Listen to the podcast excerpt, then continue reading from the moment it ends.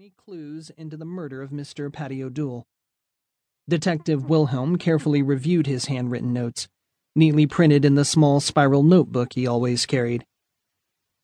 O'Doul shot at 1:59 a.m. O'Doul and Brown, the only two persons in the bar area prior to the shooting. Brown claims to have seen a young white male, nicely dressed, shoot O'Doul. Yeager and Matthews did not see said suspect at any time during the four hours they were at the bar. Major problem. Two doors to the HPL, both locked. Front entrance deadbolted, back door padlocked on the inside. Found $256 in paper bag under mattress of Brown in the basement of HPL where he lives. Brown did not call 911 until 15 minutes after O'Doul was shot. No evidence of any young white male in the bar that evening. Brown is a drunk. He seems a little crazy. Fifteen minutes. Time enough to leave and hide gun. Where'd he get $256? Brown. Guilty as hell. Cleophas Skip Brown was two weeks short of his 67th birthday the night Paddy O'Doul was killed. Born into a family of 11 children, Cleophas Brown moved from Mobile, Alabama at the age of six. His family traveled throughout the South, finding employment mostly as migrant workers. Cleophas would brag that the only thing he'd never picked was another man's nose. He often recalled that somewhere south of Jonesboro, Arkansas, an old rag ass mule kicked him just above his knees. Probably broke something important. He laughed, telling the story. Can't say for sure what that danged old mule tore up, but it still hurts plenty, and I can tell you 24 hours before it's going to rain. The story ended with the fact that Mr. Brown's left leg bent slightly inward below his knees and fell two inches shorter than the right leg. Because of this, the old black man seemed to hop when he walked. Thus the nickname, Skip. Annie O'Doul watched the tent fill with sadness and almost found a distant smile as hundreds of men and women surrounded the gravesite. Most she didn't know, but all knew the late Paddy O'Doul, owner of the Hikes Point Lounge, a friend to thousands in his 72 years of life. Annie had decided yesterday that she would defend Skip Brown just as soon as she passed her bar exam. It was impossible that the old black man her father loved could have committed such a heinous act. He was innocent, and she would rescue him.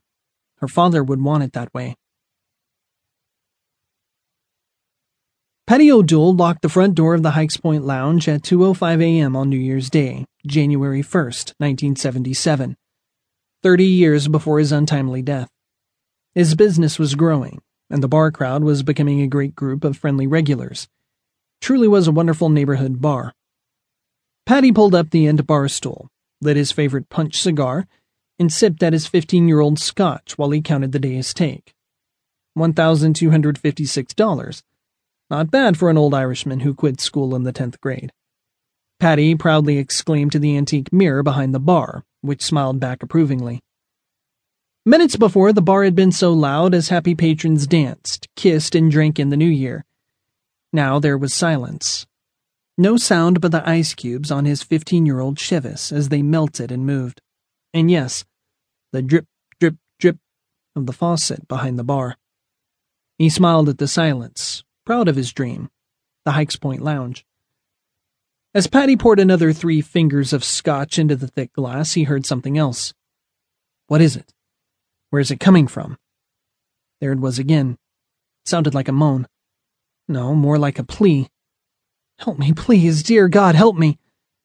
Paddy arose from his chair, grabbed the thick wooden baseball bat from behind the bar.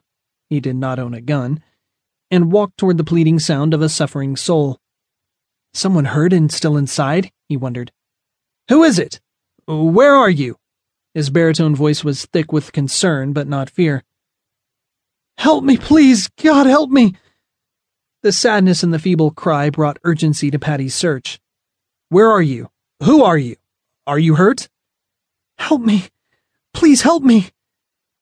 Patty realized that the hurting voice seemed to be coming from behind the locked steel door to the alleyway.